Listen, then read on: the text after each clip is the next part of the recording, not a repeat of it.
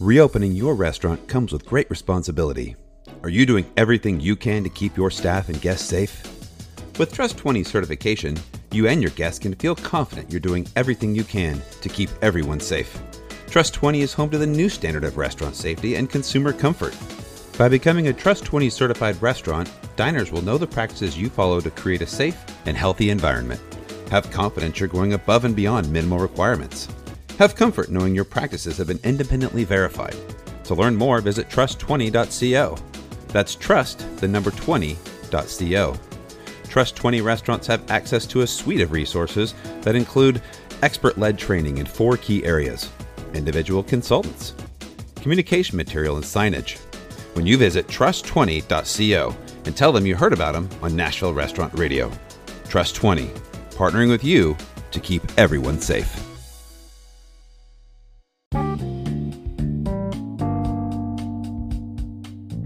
Welcome to Nashville Restaurant Radio, a podcast for and about the people of the Nashville restaurant scene. Now, here's your host, the CEO of New Light Hospitality Solutions, Brandon Styll. Hello, Music City, and welcome to Nashville Restaurant Radio. My name is Brandon Styll, and I am your host. And today is a fun episode for me because I get to interview my good friend Stephen Smithing. We get to have a conversation about all kinds of things.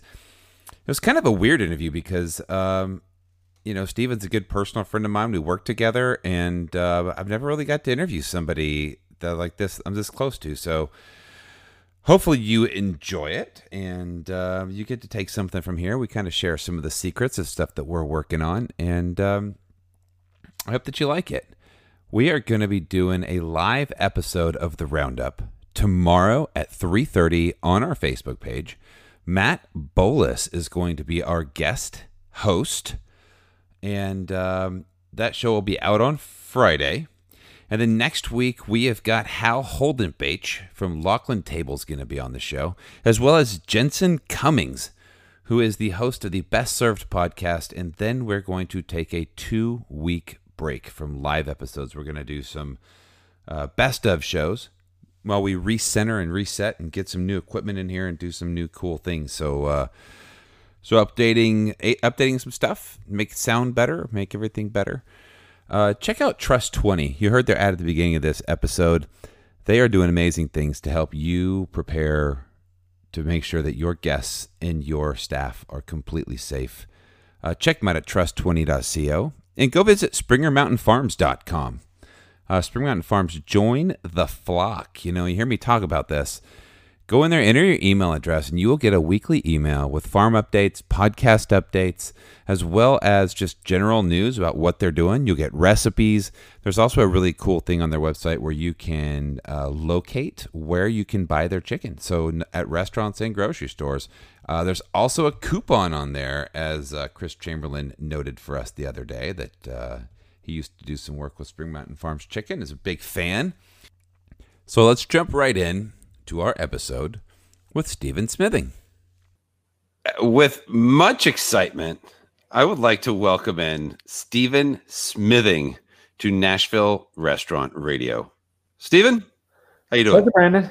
It's good to be here. I know we've talked about it a bunch of times, and I certainly love listening to your your programs. And you got the good job. You get to talk to all the, the fun people. You know, it takes a while to go down the fun meter to get to me but you know, I'm a humble man. You know, it's part humility is a big part of the restaurant business, so I get it. Well, you know, it's interesting. Thank you. You're you're you're you're you're kind of right. I do have a fun job. You do. And this is kind of a dream of mine to sit and talk to restaurateurs.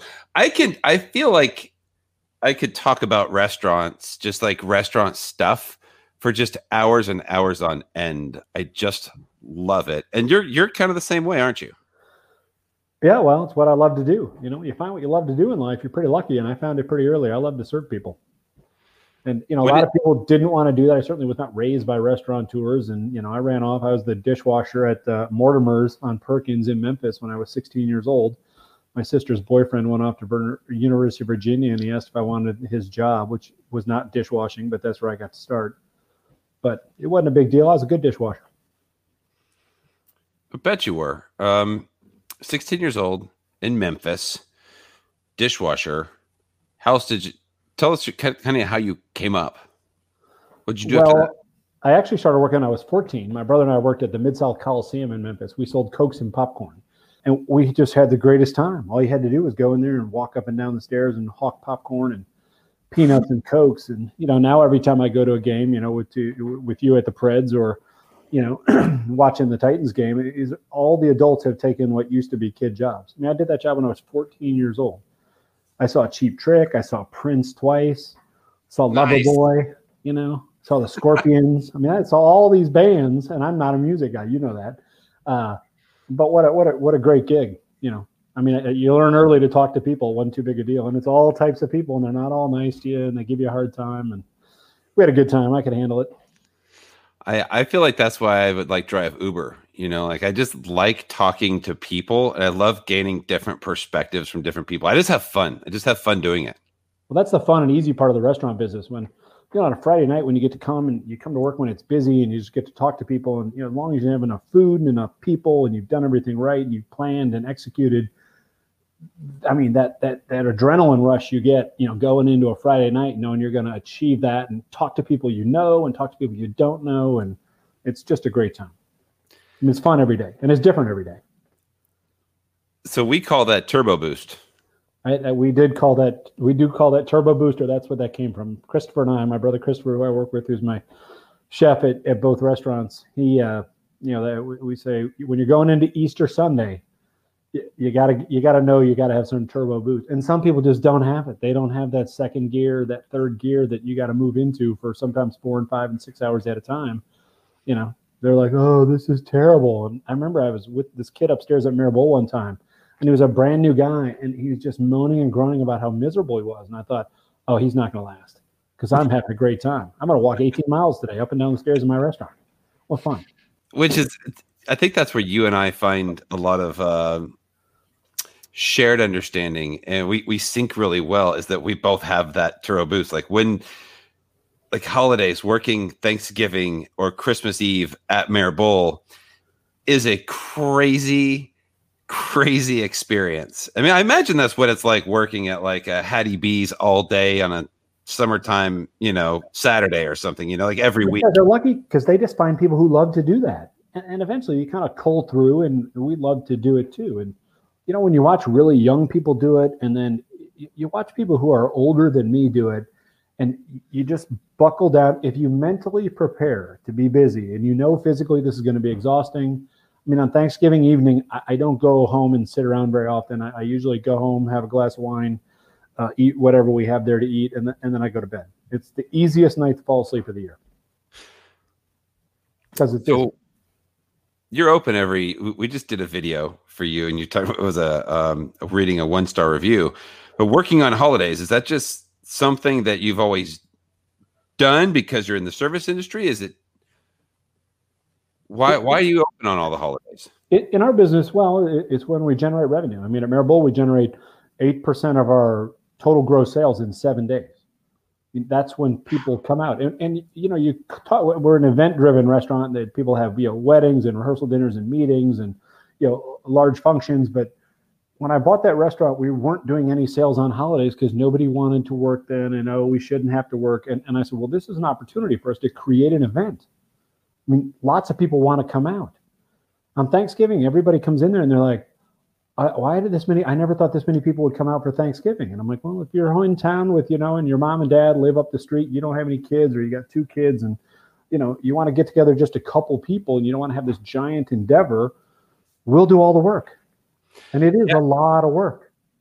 I've always said, like, if, you know, people would say the same thing, and I think it's, if if you didn't have to cook a turkey and brine it the night before and do all of the shopping and all of the cooking and all of the dishes and all of the whole thing, if you could go out to eat, have all of those things prepared for you, have a good time as a family, and then go back home for just dessert or wine or whatever, no dishes, no prep, nothing like well now I can spend 5 or 7 extra hours with my family watching football. It's yeah. not a bad it's not a bad deal.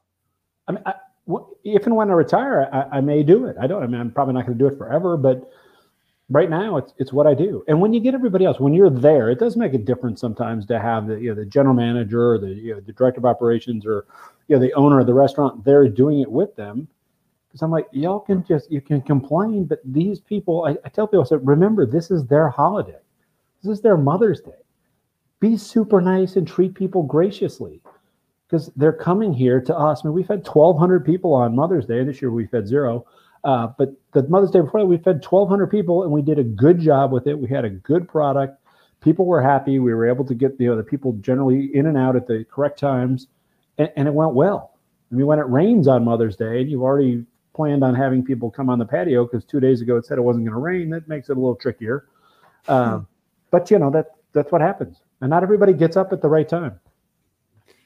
No, they most certainly don't. And I feel like we need to. I, I, I want to come full disclosure with our listeners right now. And I mean, you know, I think that you've been on the roundup a few times. We've done some brief interviews, um, but you and I have worked together. We've. I was the director of operations for both Green Hills Grill and Mère Bulles um, recently, and so you and I have done a lot of these evenings together. We've worked a lot of these shifts together, and I don't. I, don't, I don't want to have this interview and be like, I want people to know like we know each other. We've worked together for a while, and I've we started our relationship, gosh, 15 years ago when you were opening the Caney Fork Fish Camp and Bistro 215 in Green Hills.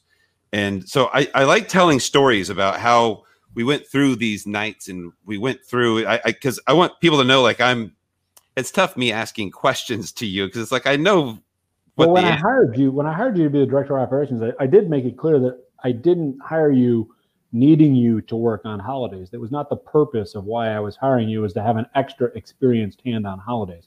Typically on holidays, if you have enough food and enough people, labor, your shift goes okay. You know, barring some unforeseen circumstances. One Easter, we had the ceiling fall in at uh, during the shift. That was, that was the loudest noise I ever heard in a restaurant. Uh, but fortunately, we had gotten all the people out because they noticed the big crack there. Uh, we fixed all that.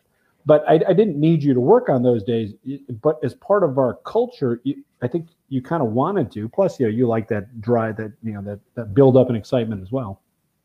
I feel like that's why we do it. I mean, you know, we we talked about we kind of identified core values when we went through all this stuff. We talked about um, that feeling, you know, the and I'll, I'll go back to back in the day and kind of my my theory in working in restaurants is somewhat old school because I believe in the you know the fundamentals, just like the ABCs of running a restaurant, and that's you know getting the sixty second greet, getting a drink back, making sure that uh, you explain everything. The menus are good, the restaurant's clean, the bathroom's clean, that you're all running food, full hands in, full hands out, just kind of doing the basics and I think so many people pass that. But one of the things that's always kind of drawn me to you, and I mentioned in the episode with Pat Martin that people who are super passionate and super talented, I'm drawn to.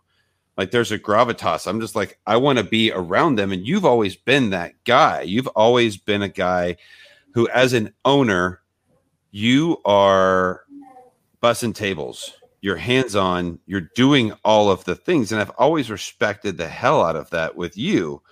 Um, so well, I think that coming in, working in a holiday next to you, there's something special. There was always something special about being there on New Year's Eve when the when your hair's on fire and it's crazy and it's you're with the owner and the executive chef and as the director of operations we're all bussing tables, we're all greeting tables, we're all doing all of the things, and that was the culture that it, that it's always been.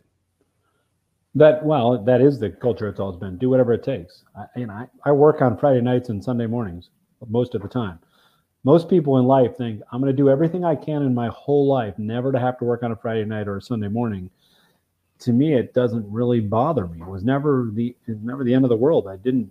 I mean, I, I, honestly, it's when the people come to my restaurant. Don't whatever you do for a living, don't you need to be there when you need to be there? And for a lot of people, they're blessed. They can, you know, log on, log off, and do their work at different times. You know, I think one of the things in the pandemic that, that people have realized, I was reading the other day, this guy said, work for me was always about going to work. And now it's about doing my work and there's such a huge difference because I don't have to spend all that time going to work and going home from work, but I do have to schedule my time so that I can get it all done. In restaurants, it's different. We still have to go to work and we still have to be there to make it happen. Do I have to be there every day, every moment? I, I don't. You know, if you have other good people to do that, uh, then you're and you're blessed. Then it works out pretty well. But you have to trust them to do it. And it takes a while to give up that trust. Some people can never do it. So when it comes to hiring good people, one of the things, and I, I you know, this is an interesting interview for me because I'm so fat. There's a lot of things we could talk about here. Um, but I want to go in the route of finding good people because I feel like there's a lot of things that you do that I want to help. I want to share some of the things that you do to our listening audience to hopefully help them. I, we're in a time of COVID 19 where a lot of people are trying to identify new things to do. We're all the, the buzzword right now is what? Pivot right? So we're all pivoting to different things. I've talked about your delivery system at Green Hills Grill and Mère Bulles a hundred times, how you've been doing it in house. You came on the roundup and you've talked about that. We're not going to get into that too much because you can go to our YouTube page and watch the video where you talk about that. But hiring the right people is something that every single person out there struggles with. How do you do the interview process? what do you do? How do you hire people? You use something called Culture Index. Will you talk about Culture Index and how you got started with it? And let's introduce everybody to the secret behind some of your hiring. Well, first of all, I have to go back before Culture Index and, and to make it realize that I'm not a great HR person. I'm not the perfect hire. Um, you know, it, it, there's no, I don't have this genius sense or anything like that. In fact, I, I trust people far too much and I want what's best of them. I, I do think I start out with the realization that I'm never going to hire the perfect person. I mean, sometimes we talk about, and I've retained people for a long time, and I have people that have worked with me 27 years, but part of that is because they're not perfect, and nor am I. I mean, I call it the home of misfit toys. Everybody has an issue in their life. There's there's something. So I can look at it on paper, and we use Culture Index, which is a traits basically it's a personality traits profile which tells people what you're most inclined to want to do and then it also has a section of saying in your current job what do you think you're expected to do and sometimes you can look at those two and they're vastly different it's perfect when they're the same because you're doing what you should be doing obviously when i hired you and we looked at a culture index we, we could we could see it that this is a person who is a strong leader you know likes people um, does things quickly, and yet has a high attention to detail. And not every server needs to be that. What we really need in servers are, are people who want to come to work, understand that there's routine involved. Some people don't want any routine whatsoever in their lives. They want to be different every day. Well, restaurants are different every day, but you come to work at the same time, you do the same opening side work, same closing side work. You know, you're punching in the menus generally the same, things like that. Uh, and then, you, but what you really can get out of it is whether a person wants to be the person holding people accountable, which is what managers do. That's why they call managers. We manage people, or whether they really want to be a person who never wants to have that job. Some people never want to have that job, so they it looks different on paper, and it's pretty darn accurate. And the cool thing there is is that there's no right or wrong in this whole thing. It's not like one is good and one is bad. But hiring somebody who doesn't want to be a leader to be in a leadership position doesn't do them any favors. You know, so I mean, where no. somebody might feel like, oh, I think I want to be a manager. There's more money in that, or I want to do this, but that's not their personality. Sometimes you can set people up to fail, and they can come in an interview and they can say can say one thing, but they're not like that. Their aptitude is to do something different. So, a lot of people like being on a team. They prefer yeah. to be on a team, and some people want to be the person who's leading that team. I happen to be that kind of person. Yeah. Not, not everybody's like that. And I think it's good to identify that on the front end because then you can put people in jobs they want to be in. One of the other things it does pretty well is it identifies people who uh, are high, have a high aptitude and the desire to look at data, and then the people who don't want to do it at all. Some people never ever want to look at a spreadsheet. They never want to. Uh, it's like the last thing they would ever want to do, and yet other people are like, "Well, give me the data, and I'll look at that." and I can make decisions based upon it. And then I can take that and lead other people down the road to success or whatever else. But I can't take somebody who has no aptitude, no desire to look at data and put them in a responsible position. like a general manager, where part of their job is to look at data. I mean, they have to look at the food costs, they have to look at the purchases, they have to look at the you know the, the liquor sale percentages, and, and there's a whole lot of different information there that they need to look at. And if you don't like to do that, then that's the wrong job for you. That's just one of the things general managers sometimes get misplaced upon. They, you know, I go home and look at spreadsheets. You know, not all the time, and I don't do that at work. But I, you know, I'm I'm not a big novel reader. I'm a fact reader and some there's nothing wrong with that. I love to read, but I like to read about things that you know are, are known and real versus you know just about uh, my sister loves to sit and sit around and, and read novels all day long. My mother did too. You know, it's a blessing to them. She would prefer to do that all afternoon. I don't mind getting in there and I'm trying to figure out what to do next or how to fix something. Yeah, I, I think that that's that's that's and that's I'm, I'm very similar in that regard. Like that's that's entertaining to me it's almost like a you know like a crossword puzzle, right? Some people do that. Like I, I like to read because it's like math. You know, we both like math. This number equals that number, and that equals that number. It never lies. Yeah, it's my like mom was a math professor, which was helpful to pretty much all of her children who did all get that gene. Uh, and it's been a blessing for us. We know we can go in and do Excel, and we can. I'm not. I'm not certainly going to write huge spreadsheets and everything else because I also don't have to. I can and I get data from you know service as a software companies or software as a service companies that we can that you know they crunch all the data, but I can know how to look at it and see what I need to see. But without the data, I don't know how people make decisions. It's uh, it's amazing. I mean, a lot of people make decisions based upon assumptions, and um, I think that's that's probably the number one thing that people do is they make decisions without data, right?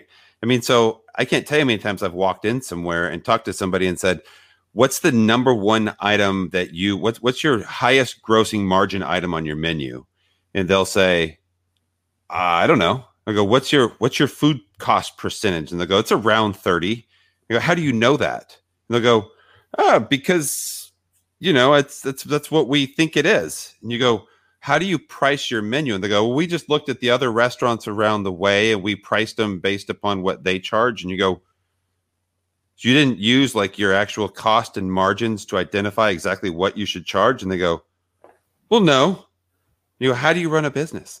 Well, not everybody, you know, one of the things I, I, know, Brandon, having done this most of my life, is that uh, most people really don't want to think about restaurants as a business. When you start talking restaurant business to guests, that you can see they get like bleary eyed and they're like, oh, I don't want to hear about any of that. I just want to come in and have a good time and think it's you know, all magic, you know. That it, that it just happens, you know. I mean, I, certainly the man I bought, uh, I think I mentioned this before. The man I bought Green Hills Grill from is an incredibly bright man with very successful businesses, but he hadn't run large restaurants before, and he said, "I thought I could hire a chef and a general manager and sit at the bar with my wife and friends," which is kind of the dream everybody has. That that's fabulous, and I don't really sit at the bar with my wife and friends very often at at, at work.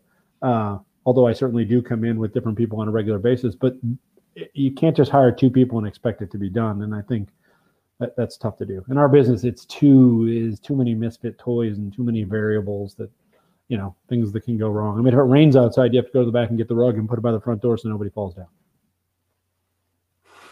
That's, you have so many of those little things, so many of those little things that these, when something happens in a building, you innately know like one of the things that always that I've just always been fascinated by is that even at Mère Bulles, you're like, well, there's a party. We have a party in this room, so that door is blocked off. You go, oh, well, then just take table 13 and move table 13 over to where table 18 is. Then if you take this table, you can put a two top here, and you move it around, and then it, there's flow. You're like, how did you think of that kind of stuff? Like, where do you? I don't know. Just that when it rains, you That's have to do this. Back to the hiring part.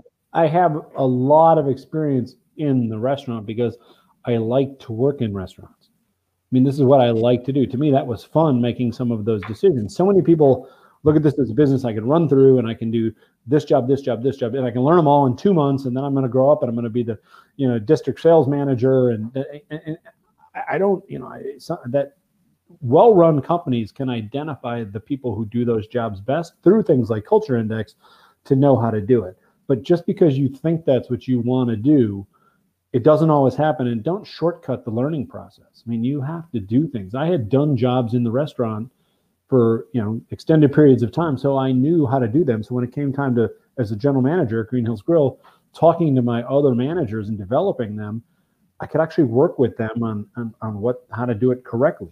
It's, I mean, while training manuals have instruction manuals and all that, actually sitting down with the bar manager and trying to figure out where his costs, where the variables are in his cost is something you actually have to sit down and do. And if you only spent two months doing it, maybe you got it, maybe you didn't. You know, chances are because you didn't have patience learning that process, you're not going to have patience teaching the process either. You mentioned your mom, and you said earlier on in the interview that you are a um, you didn't grow up in the hospitality business. Your parents, no. that's not what they did. However, you have uh, how many siblings do you have? I have four brothers and one sister. You have five. Family. I was an altar boy for seven years, which is longer than anybody really wants to be an altar boy. but I did a good job. My brother and I had a secret handshake when we did it together. It was kind of fun then. Do you still know the secret handshake? Oh yeah, we could pull it off right now, easy. Which brother? Uh, my brother Wes, between Christopher and I. And Wes worked with me at uh, Green Hills Grill. In fact, the nice thing about Wes was he looks a lot like me.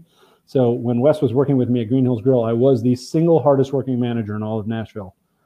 And then when he moved away, people people said, "Well, I never see you anymore." I thought, "Oh darn it, my other half is gone." well, that was my favorite thing when I was there because you were both kind of taller guys. I'd walk up to the table and they would go, "You look different," and I'm like, "I grew hair," and they would yeah. always think I was you. It was hilarious. Uh, but you have so your family, that your brother works. Um, he's the executive chef of both your restaurants. Um, talk about that. What's that like?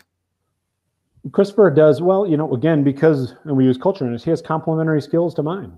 I mean, he's doing different things than I am. Yeah, he's really even a more astute researcher of things uh, than I am. And when you put him on something, he goes and he learns it. Um, he's blends flavors. He's a self-taught chef. He worked in restaurants for a long time. Uh, he can blend flavors really, really well. He more than anything, again, because Christopher spent a fair amount of time operationally in restaurants, he, he knows what it's like to actually have to cook something. You know, so often you get somebody who does that job for a short period of time because they're a classically trained chef, which my youngest brother Peter is a classically trained chef, went to Culinary Institute of America. Amazing flavor profiles, but it, it, unless you actually know how long it takes to cook it, it's hard to put too many of those things together. If you wait your menu where everything is coming off a saute, which we like to saute and use convection ovens and things like that, uh, but you can give that guy too much work, and you know, the other guy standing over there doing nothing, and he can slide down and help him, but you got to balance it out. And Christopher's because he's done every position in the restaurant except for bartend. Uh, he's pretty astute at that, but he's done plenty of bartending at home. He's good at that too. How long have you guys worked together? Oh, I don't even know. Probably no, 16, 18 years, 20 years, longer. I don't know when he graduated college, and that's when he came to work with us. We, you know, he was taking his last summer off after college, and the broiler cook quit two weeks into the summer. So me and Wes ganged up on him and made him move to Nashville and start working under under Andy Rucker, who's our current kitchen manager at Green Hills Grill. Which is crazy. So I mean, you have a Green Hills Grill, Andy Rucker. So you started Green Hills Grill opened in 1990. Tell us the story of the Green Hills Grill. I was getting into all your brothers work in the restaurant business, but let's let's let's get into the actual story of the Green Hills Grill, and let's get to the bottom of how this came about to where you were reopening it. And let's just get because I think that's one of the biggest misconceptions. Go, oh, I used to go when it was over there, but it was different, and this and that. Like I just, you started there. What position were you when you started at the Green Hills Grill? Uh, I, I, was a server. Patty Nash was the manager, and, and she hired me at Green Hills Grill and December of 1992. My first day was December 4th, 1992. And I, I started there as a server. And uh, a week after I started there, Phil Hickey and Mike Huffler, the two owners of the restaurant, uh, moved to Atlanta because they had agreed to uh, sell it uh, to, I believe, Ray Schoenbaum, uh, you know, as, they were, as part of a different, a larger group at that point. Uh, but regardless, they would come back and do these meetings, and, and they just had set up a culture of brilliance there, and that people cared about what they did. Mike, uh, in a lot of ways, like Christopher, had. The, I mean, he's a incredibly. These are two incredibly successful men, uh, Phil Hickey and uh, Mike Huffler. I believe that Phil's been nominated for Restaurant Operator of the Year award, and uh, he's currently the chairman of the board of Miller's Ale House and Jim and Nick's Barbecue and so you're lucky enough to work in this system under what were really brilliant people and brilliant restaurateurs and they obviously their desire was to go and do you know multi units and different things and they've both been very successful. I didn't really want to move around and, and do all that so i just kept learning at green hills grill realized i love to serve people. And uh, through attrition and everybody else just wanting to leave i guess i got to be the boss you know, I got skipped over a couple times, and that happens uh, not to everybody in life, but it, but it did to me. But in the end, I you know I stuck it out there. I cared about it, loved it. My wife had a great job. You know, she had a professional job, which uh, certainly was contributing to our success. And it was hard for me to move for restaurants when her job was actually as good or better than mine. And so Green Hills Grill closed. Why did why did the original Green Hills Grill, where I guess the Orvis store is now, why did that restaurant close and move to over by like the the um, movie theater? Uh, from what I understand, they missed a, a, lease extension deadline, and so the last five years of the lease was not renewed, so they had to move. I, and knowing that at the point, I, I knew that uh, I probably needed to move and, and, by that point, I had worked at the restaurant for 11 and a half years. I mean, let's face it, like I said, I probably was there too long, which benefited me in the end. But you're supposed to go and, and move on. And I really wanted to create restaurants at the time. So that's that's what I was given the opportunity to do. Uh, but what happened there really is I had a phone call one day, and there was a gentleman who owned uh, agent. Are you interested in coming over here and helping us at Princeton's Grill? And I said, well, I'm interested in changing Princeton's grill around if that's what he allowed me to do. So one thing led to another. We talked, and uh, I ended up leaving. It was it was time to leave. You know, Jason Crockrell, the executive chef, who was an incredibly successful uh, caterer here in town with Flavor Catering, was the uh, was the, was the chef there at the grill, and he left very similar. I think within a month of one another, uh, we left. I think we both knew that moving to a different location, and we're in a different location now, but it, it takes some, you know, you, got to want to do it right. And I don't know as though they ever did it as, as well as they could have. So, so they would, the, that location of the movie theater didn't last very long. And um, do you have speculation why that didn't work? I didn't work there, so no. And at that point, I was kind of persona non grata. Uh, although when you work for somebody for 11 and a half years and you leave, typically that, you know, most people would say thank you or we appreciate you contributing to our success but that really wasn't it. There were hard feelings like I shouldn't have left. I had one guest tell me that they would never eat any of my restaurants because I'm the one who ruined Green Hills Grill. And, and, that's hard to hear as an operator, as somebody who's, you know, not, I didn't own the restaurant. I don't sign the checks. I'm certainly not getting paid the revenue for the success of the restaurant. Uh, it was kind of tough to listen to some of that, but that's the reality of life. I've, you know, I've got a pretty thick skin. You know, being one of six kids, you know, you can't, you get a lot of criticism because your mother blames you for things your brothers and sisters did. So. I didn't know that. I didn't know that um, when you left that people would say something like that. This is well before the internet, so you had well, to like went, hear people audibly say that to you. I went to a direct competitor, and and I went and actually he did pay me some more money. Uh, but what he really gave me the opportunity to do was create. I mean, I'm really a pretty creative person myself. I picked the paint at my house. My wife does not. Um, you know, we we've renovated our house here. I, I, I love the way it is, and Connie Long helped me with that. She also helped me beginning of Bistro 215, which we renovated Princeton's into Bistro 215, she's helped me on all of my restaurant projects, you know, throughout the throughout the years. We have a great uh, we have a great relationship. You know, I'm able to come up with ideas, and you know, I, I trust her to tell me that I'm either that that won't work or mostly I can't afford it. Which works, you know, when you can't afford. Remember one time we're the we're at a trade show, and I said, "Well, who usually buys that?" And the lady goes, "Oh, we just put that in Oprah's house." And I thought, "Oh, there you go." Tony was right. I can't afford that. So, but we uh, love Connie. She's awesome. We, we, we scramble around and, and make it happen. And Bistro 215 didn't end up being a really successful restaurant. I think it was a little bit ahead of its time here in Nashville. Um, I mean, we put a poached egg on a salad. Now that's certainly not an unusual thing. But at that point, my word, you know, you'd have thought, you know, I remember when we changed from smoking to non-smoking. I mean, one of the guests said, "Were you from California?" this is a tobacco growing state and it's never going to change. I'm not from California, but I also understood the liability aspect of smoking in the restaurant and why it was going to go away.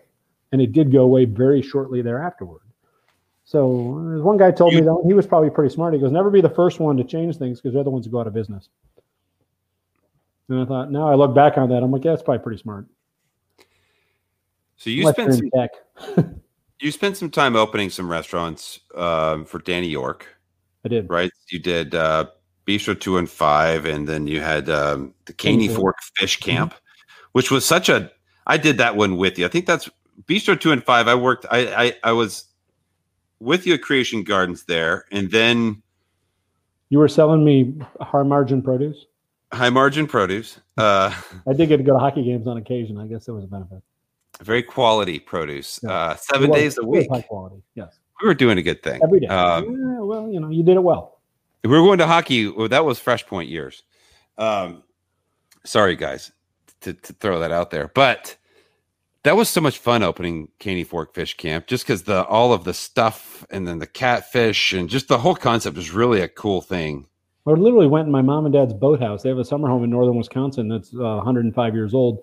And I literally went down in the boathouse and I took the oars out of the corner and I nailed them up in in in the place. I mean, for me to create a you know kind of you know, fishing themed, cabin themed restaurant was tons of fun because I grew up in this or in the summer times in this area of northern Wisconsin that everybody went to, you know, in the 40s and the 50s and you know before we could jet around the world that's just where people went. I mean, Eisenhower went up there fishing. Elizabeth Taylor went up there and hung out on the lakes. It was, you know, it was kind of a, a glam place to go back, uh, you know, back in the '60s. But then, it's, and it still is an extraordinarily nice place to go. But it was fun to take some of those old things and put them in the restaurant. I mean, I was in there the other day, and there's still a picture of me and my brother on the wall, and my grandfather and my mom and dad's, you know, fireplace up there. It's kind of fun to walk around and see all that. Well, it's just that's the question I was going to ask. I would say, have you been back? Because now it's something. It's the same sort of concept. There's a different name, and see the live catfish, and you know, it's live. It's it's more of a game type restaurant. Is that it? It's right over there. It's a little different than it was. And you know, here's the thing, really, for that area, Christopher and I are used to selling very high quality, super fresh food. And I'm not so certain that in that area that's exactly what was necessary. And I've learned a lot about restaurant business and business in general since then. And uh, it probably wasn't as successful as it should have been because the product was more expensive to make than it should be, than you could price it at. And it was also, we, we spent money renovating the restaurant itself and not the kitchen. And we did do some renovation in the kitchen, but the kitchen was not large enough to service the square footage of the restaurant. So Caney Fork Fish Camp, you left there and you bought Mère Bulles, right? How did did. that go down? Well, I went to work for the gentleman, you know, Danny also owned Mère Bulles, and one day he put me in charge of Mère Bulles. He said, Oh, by the way, here you're responsible for that too. And it was losing lots of money all the time. In fact, his controllers really scared the heck out of me. You know, I don't know, I was talking to her about it one day and she goes, That's the only restaurant I've ever worked with with Danny that can never make any money. There's no way that restaurant can ever make any money. So then when he was firing me a couple months later and I, I came up with the great idea of buying one of her, I said, Well, how about you sell me one of your restaurants? And and he goes, which one? And I said, well, Mère Bulles. And I remember him looking at the spreadsheet, and he had to be thinking, God, this guy, if he's dumb enough to actually buy this, I'll be happy to load it off on him. Uh, but we went in there and we did what we know how to do best, which is control expenses and make the experience better and do the right thing and make the food good. And it slowly grew. Uh, and I was looking at the sales because I was trying to go backward in time to see when we were actually doing the sales that we're doing right now, which was 2009, uh, which was also a recession. And we just grew it from then by doing the right thing and by entertaining people. I mean, when you, when you want to be busy on a holiday and people want to go out because they don't want to cook, you just have to build the mousetrap. Yeah, So sure. we did that. You know, now not having any holidays obviously impacts the sales there. But, uh, but no, that was fun. It was a great experience. And then, you know, kind of back to your hiring people part. Uh, when I hired Matt, you know, one of my managers or former managers there, as, as a manager, and he was actually able to plug in and do some of the day-to-day operations things that I did. I had the, all of a sudden I had the time to think more openly and freely. And I remember I, I walked in Lee Crumb's house. He's the artist, and all of his uh, all of his artwork is on the wall at uh, at Green Hills Grill. It's kind of the southwestern and some old stuff. But I remember walking into his house thinking, well, if I ever did uh, if I ever did Green Hills Grill again, this stuff would work pretty well.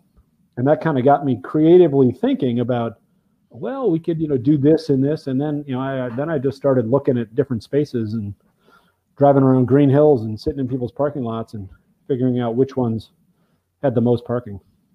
Why did you want to do the Green Hills Grill again? You leave the Green Hills Grill, but was there just like something inside of you, like this love for that restaurant? Was it just such an important part of your time? Like, why bring back the Green Hills Grill versus starting a new concept that is similar? Like, what is the bringing back that? Is there something special with that particular concept?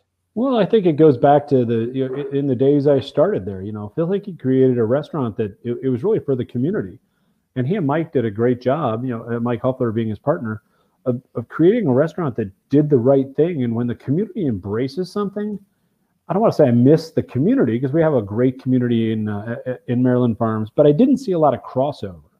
And, and Mère Bulles is a little bit different. While we do have everyday guests and people who come all the time, and people, it, it, was an entertaining restaurant. It's a place where people, you know, engage people in business and they have meetings and events. And I mean, when you're at an event, it's not like you walk in the middle of the event and say, "Hey, everybody, how's it going?" They kind of turn around and look at you like, "Why are you in here?" Uh, so, on that kind of community, you know, warmth aspect, it, it, it wasn't as rewarding on a moment by moment basis as Green Hills. And then lots of people said, "Well, I wish you were in Green Hills." And I'll be honest, before all these restaurants were built in Green Hills, I mean, it was kind of a restaurant wasteland. There wasn't anything there. We would drive through Green Hills, my wife and I, and she'd be like, "There's nowhere here I want to eat. Just keep driving."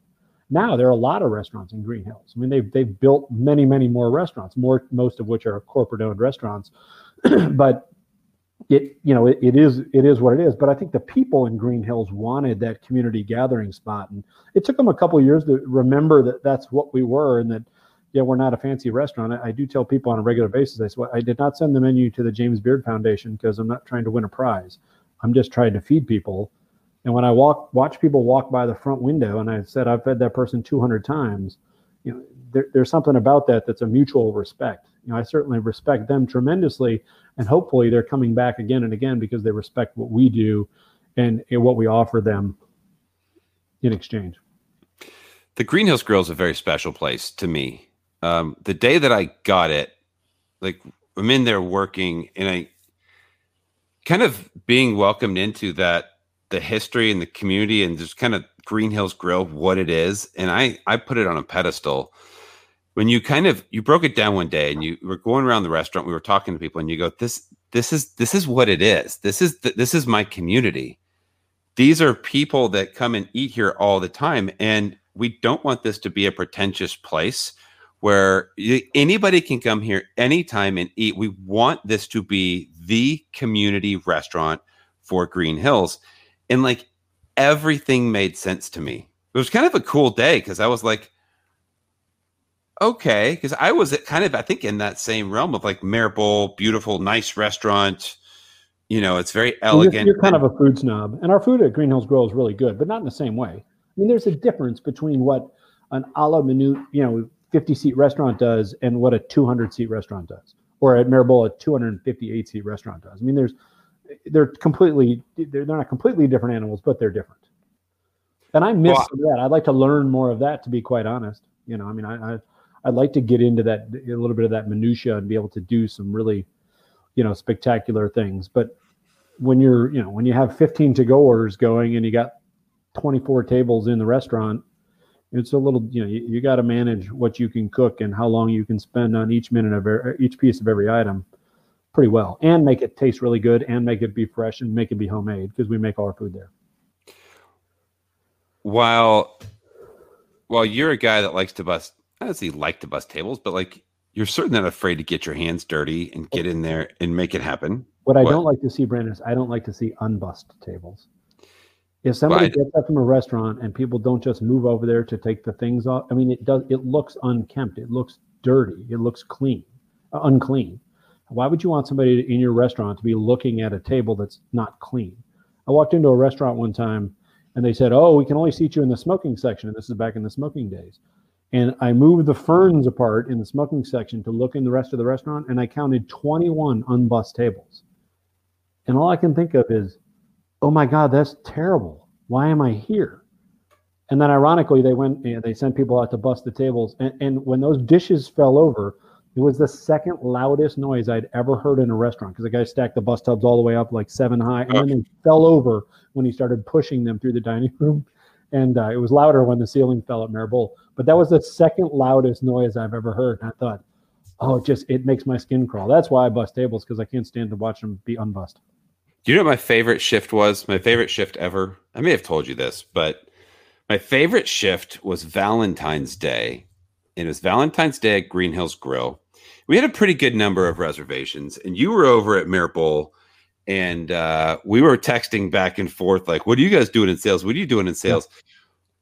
But I was so prepared, and I got the entire team together, and I had this huge, rousing lineup. And I'm like, guys, this is what we're doing tonight. We're and I had everybody there. We had a Red Bulls. We were like jazz. We were pumped. We had all we had the full staff. Everybody was there. We're all ready to go.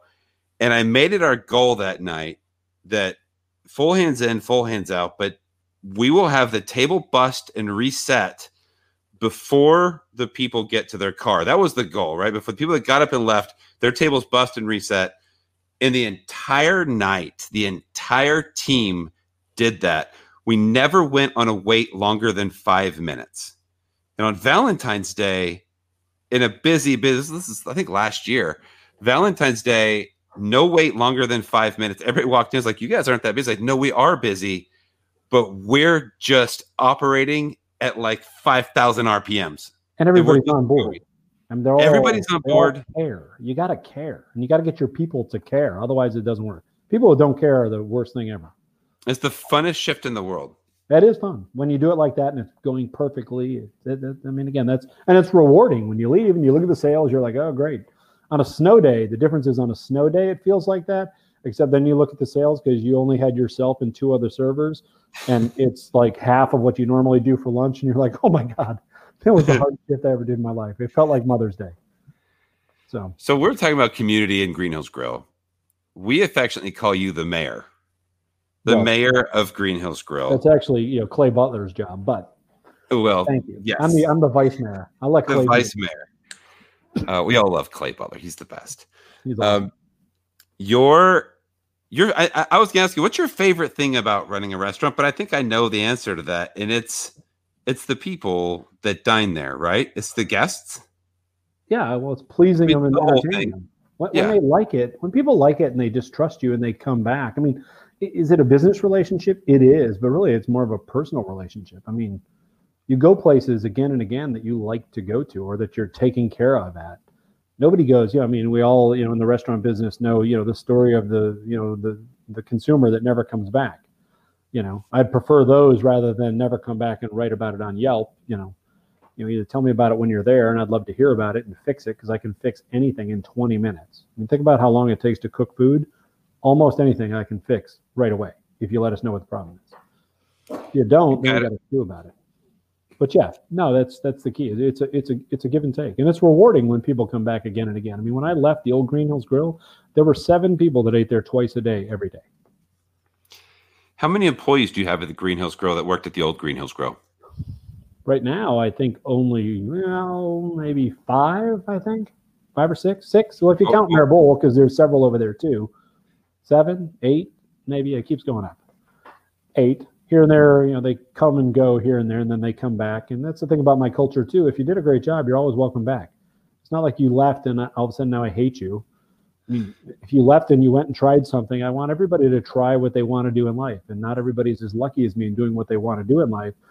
If you want to go try something else, go try it. And then if it doesn't work out and you feel comfortable here, please do come back. I'll say, yeah, bring them back in. Almost always. Very rarely do I say no. I don't. I mean, I can't remember. And you worked with me long enough uh, who, who didn't we want back? I, I don't think too many people.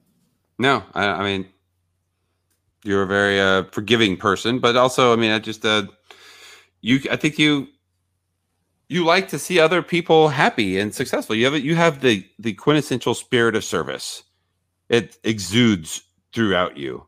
Well, uh, I'm lucky.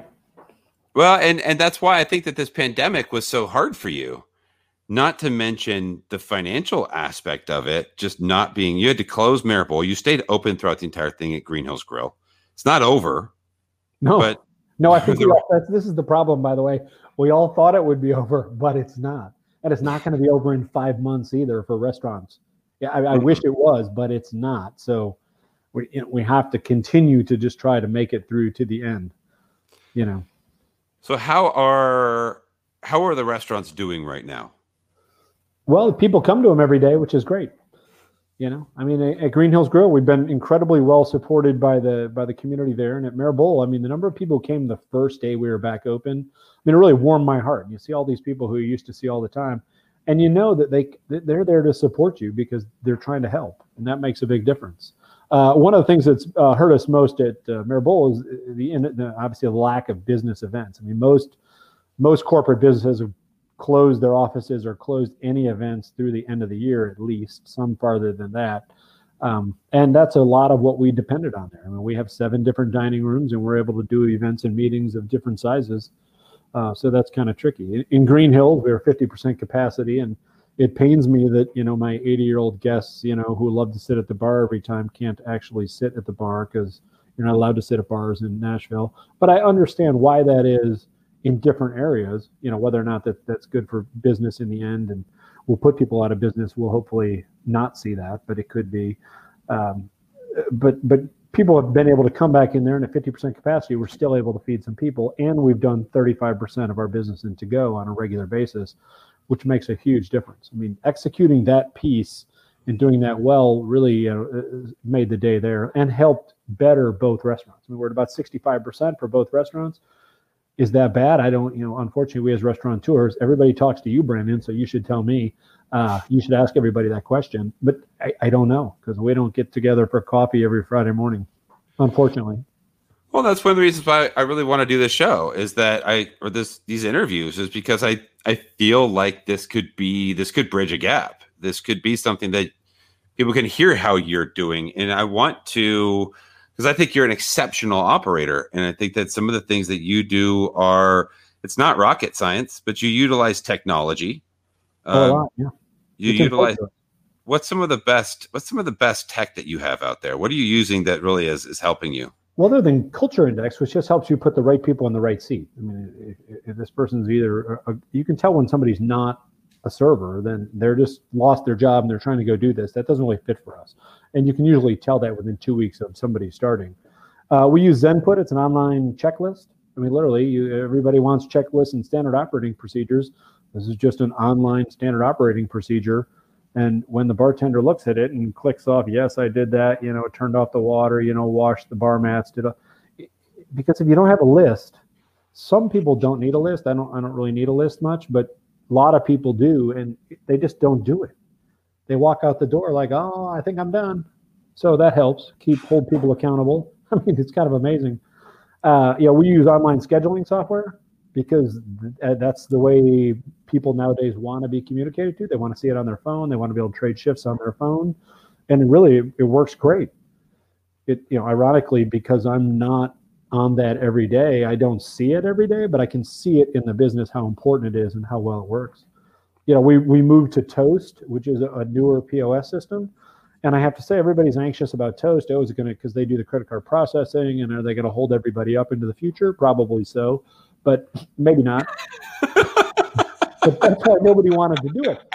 But their tech and operating, I mean, the way it works, it, I mean, I don't want to say it's brilliant, but you should be on this if you're around a restaurant and you're not on it. I mean, but the ordering at the table thing, I remember six or seven years ago when I'm like, why can't we just, why can't you just put the POS on everybody's telephone? And they could, by the way, but they wanted to charge an individual licensing agreement for every phone at $1,200, which doesn't make any sense. Well, now when they hand you the hardware and you can actually order from the table at Green Hills Grill, and you can take payment at the table, you know, and you can you know process gift cards at the table. You can do everything. It, it's touchless. It's like it is in Europe. When the bank said the moment you take away the credit card and take it somewhere else, I'm responsible for it. If it's if it's fraud, well, people just said it was fraud. You could have a $500 bill, and if I swipe the card, you could say, "Oh, that I didn't do that," and the restaurateur has to pay for that when the bank lobby got that through, ironically, the uh, there's no hardware available. I went to the hardware guy and I said, okay, what are we doing? He goes, well, don't buy any of the stuff they have right now because none of it's any good. they came up and obviously they're a well-funded company and pretty darn fast. They made it happen. I mean, the online ordering, we can do all of our to-go online ordering, which I think now well over 25% of all of our uh, all of our to-go is somebody we never talked to which makes it really easy. The menu's on the thing. You just pick out what you want, pay for it, and hit send. We'll take it to you. Because that time on the telephone takes a lot of time. People deciding what they want. I mean, you, know, you, you can't hire enough people to be on the phone if you're really busy. No, I, I, I completely understand. What about reservation systems? So you guys moved to Resy over at Green Hills Grill, and I'm asking this not because I know the answer, and I'm just wanting you to say it because I'm, I'm, that's new to me. Moved to Resy over Green Hills Grill and Open Table still at Mère Bulles, but why move away from Open Table? And I don't think a lot of people understand how Open Table works, and I'd love to. You know, I, I think it's good to educate the, the people that are potential guests or people that dine or other restaurateurs is exactly how some of this stuff works. Open Table, uh, number one, 15 years ago, the, the res- online reservation system didn't work, so there was no line item on our P&L. As a business person, I, I, I, you know, people called on the phone and we we put it in and we made it happen. Uh, when Open Table, which was a, which was really a brilliant brilliant you know invention, you know, basically being able to go online and make a reservation. What they are is they're a marketing company. What Open Table is doing for me is marketing seats in my restaurant to guests for a fee for every person that every every person that you book like if brandon goes online and says okay i'm going to bring four people to green hills grill at 6.30 tonight because i want stephen to know that and i come every wednesday uh, then i pay four dollars for that well at Mère Bulles, where i might have somebody in town from kansas city or i might obviously on, on holidays there it works pretty well but i'll get back to that um, then you pay a dollar a person if you have a group of 12 people coming to Mère Bulles, i pay $12 for that at Mère Bulles, my check average is double typically, not right now because we're during COVID, but typically it's double what it is at Green Hills Grill. Green Hills Grill is a little bit over $20. So a dollar per person at Green Hills is 5% of the money that I take from the guest. Well, we just realized that 5% of the money in COVID was way too much money. And let's face it, at Green Hills Grill, I, I mean, if I fed somebody 200 times, why am I paying them a dollar? Why would they, why would they want me to pay a dollar so they can let me know they're coming? For them, it's really convenient. And they wanted that. Well, you know, Resy does the same thing. They can go on the Resy app and they can say, I want to be here. And it's got some other tricks of the thing on there and make it happen. And with holidays, I mean, at Mère Bulles on Mother's Day, we could probably book 5,000 people if we had 5,000 seats, but we don't have 5,000 seats. It's nice that it organizes it and does it all for us. But I was like, well, why don't you have the guests pay the dollar? Because they probably would pay the dollar to get the reservation. But they won't do that. They still make me pay it. And I mean, we paid Open Table over $80,000 last year between my two restaurants. I mean, eighty thousand dollars is a lot of money.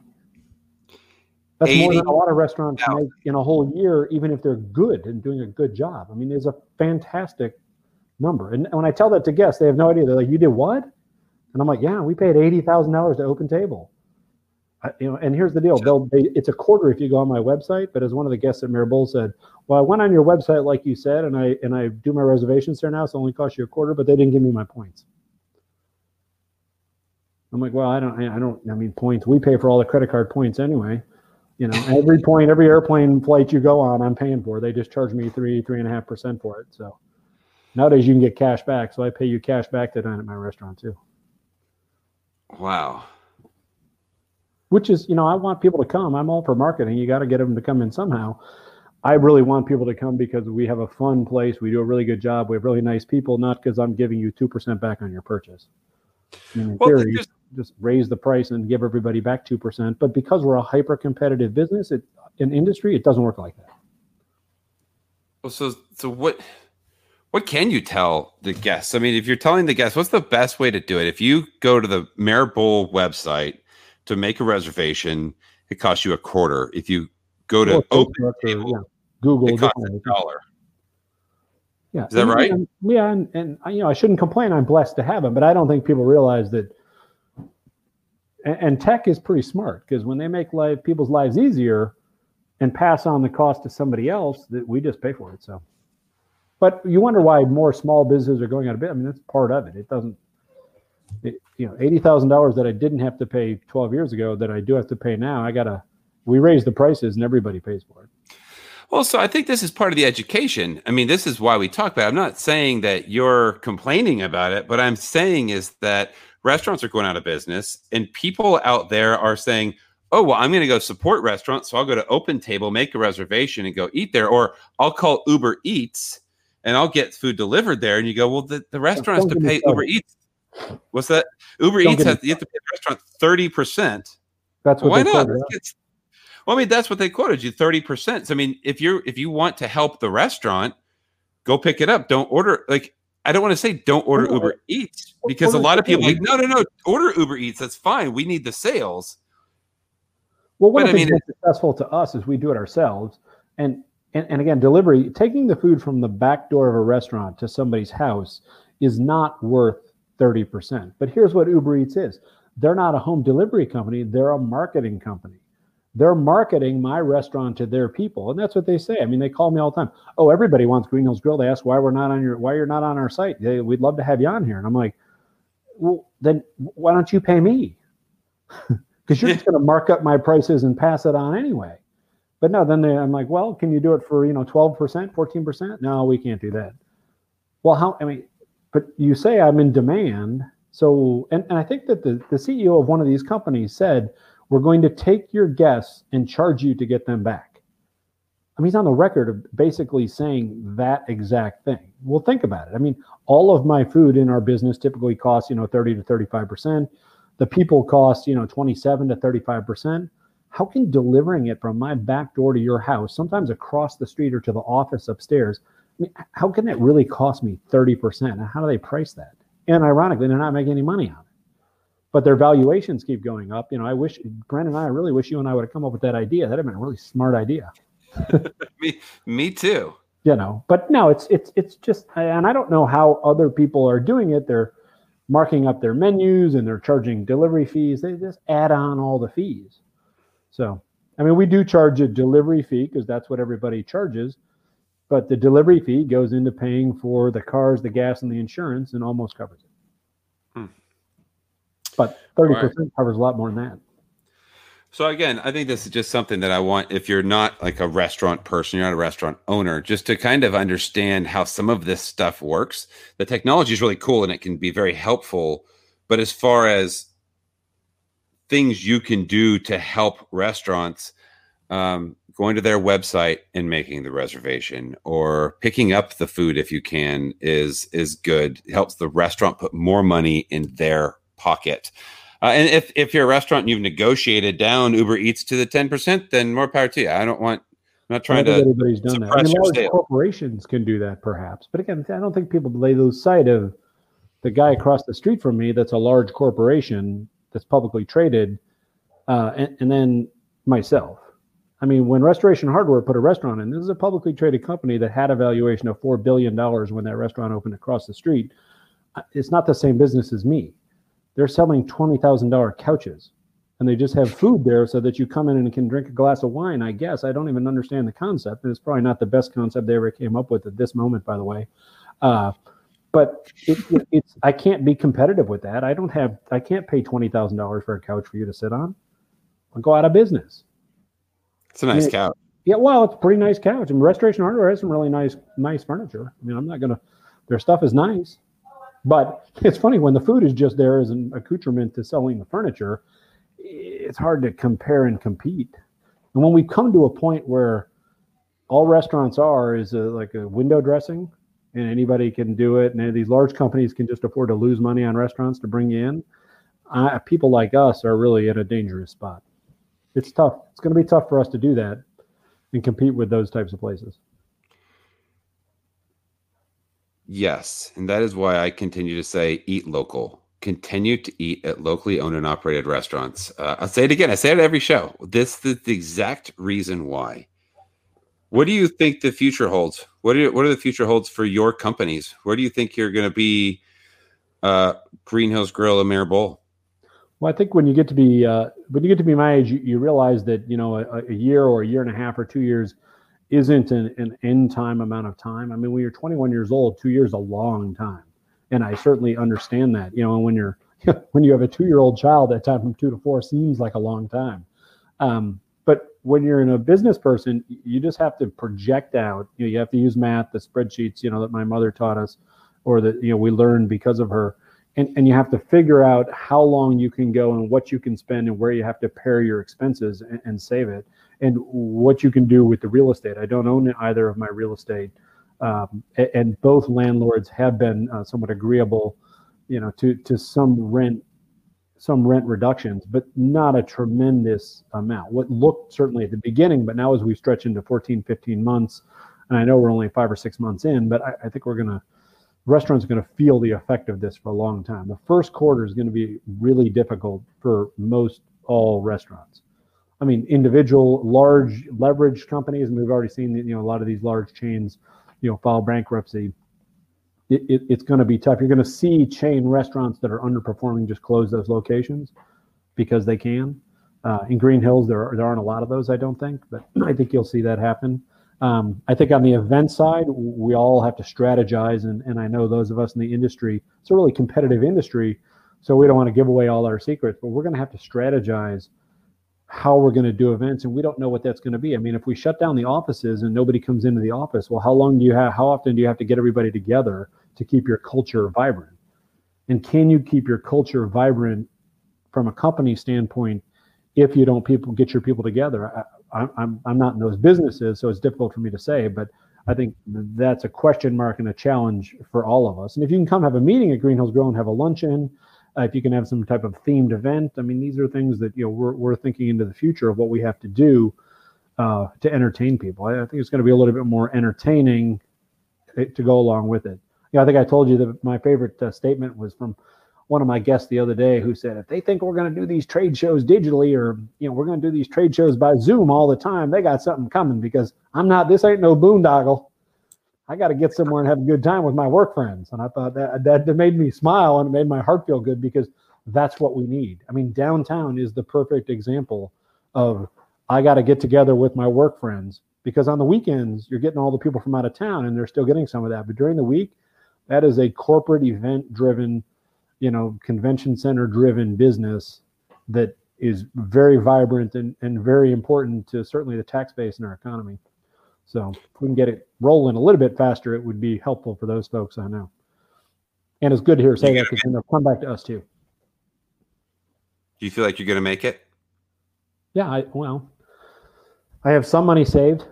You know, I'm not. I, I you know, I certainly don't live too far beyond my means, and my children were parents of the depression, so I, have tried to save some money. All of my cars are paid for. I, you know, most of my staff drives fancier cars than I do, uh, including you, Brandon. but uh, you know that that's part of it.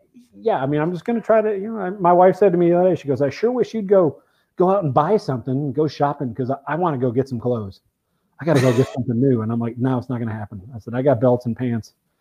Fact, I looked in my closet, and when you look and you have a pandemic like this, you're like, I really do have a lot of things I can wear. And I know all the corporate people are like, "Hey, you're going to donate it all because they're not going to wear it ever again," or so they don't think. I got a lot. I got a lot of clothes that mm-hmm. uh, I got, got, got dust on them. A lot of slacks and a lot of dress shirts right now that I'm happy I'm not wearing. I mean, so, I do walk for a living, so I'm getting to the point where I probably need to buy some shoes because I wear out shoes. You know, my wife always says, you know, that I have twice as many shoes as she does, and I told her I walk more than twice as many miles. So that's how that goes. And when you're you know, 200, 225 pounds, you wear out some shoes. Well, uh, I wish you nothing but the best of luck, Stephen, and I know that we will continue to talk on a regular basis. Um, we are i'm going to wrap our conversation. We're at the hour mark. I have a feeling that i'll be doing this podcast i'm going to do i'm going to try and do this podcast for years and years to come. And i have a feeling that you'll be a regular on the show. So we can we can jump back on i'd love to have you co-host the roundup with us for a whole day and just kind of chat and talk but thanks for telling your story and kind of thanks for talking about the things that you do to make what you do unique i know there's a a million things that we can talk about um, going forward. And I wanted to hold some of those things back. But the last thing that I like to the, my guests to do is I give them an open floor. Say whatever you want, as long as you want. Talking to the people of Nashville, whoever's listening, uh, maybe it's your guests, maybe it's your kids. I don't know. What would you like to say? The floor is yours. Well, I want to thank my guests, but the real value to my restaurants are the people that work there. I mean, to have people that have been there for 20 years and 27 years, and I mean, I have some people that have been there a year and a half who are as fabulous every bit as the people that have been there 27 years. You know, I, I mean, Ron Smith at Green Hills Grill works every shift every day. I've never met anybody in my life. The only day he took off last year was Christmas Day, and I don't know. I, you don't know, and who who knows anybody who does that or can do that? But it's what he does and what he cares about, and he loves that restaurant. He loves the community uh, you know, I mean, uh, Doris, who's not currently working, you know, is a, is a host that has been at the grill for 27 years. She's taught almost everybody in that building what to do. I haven't done that. I'm not. I'm not a great host teacher. I'm not a great server trainer. I'm really not even a great manager trainer. You know, like I said, Andy's been there 27 years. Josh at Mère Bulles, he's been the he's been the chef for 13 years there, the kitchen manager. He does he's amazing. You know, I walked behind the line today and said, "Hey, here's what we're getting. Well, Here's what I'm thinking." He goes, "I got it." So that's fun. It's really the, the people that work there that are the important part. I love to be there with them. That's fun. On a good day, you know, that's the easiest part of the day. So, you know, my hat's off to them and to the people who come and see us all the time. Thank you. Well, thank you, Stephen, for your years of dedication to your community. I know there is a ton of things that you do beyond walking around and seeing families and welcome them into your building. There's a ton of things that you do for the community that you don't broadcast, that I'm not going to broadcast, that I, I kind of am, but I'm you're you've done amazing things for um, for Nashville and the restaurant community. And I say thank you. Thank you for me. Um, you've made amazing, um, you've been one of my best friends and uh, amazing changes in my life. And I just want to say thank you for that. And thank you for joining us today. This was a lot well, of fun. It's awesome. Thank you, Brandon. I appreciate everything everybody does. Another big thank you to Stephen Smithing for coming on the show today. If you want to check us out on TikTok, where you will find a video of Steven reading a one star review of somebody on Christmas Eve, and it is hilarious. Uh, thanks to all of the chefs and restaurateurs who have read uh, one star reviews for me for our TikTok page. Also, find us on our social media pages on Instagram and Facebook, and like and follow for all up to date news of everything that we're doing. Appreciate you guys listening. Hope that you are being safe out there. Love you guys. Bye.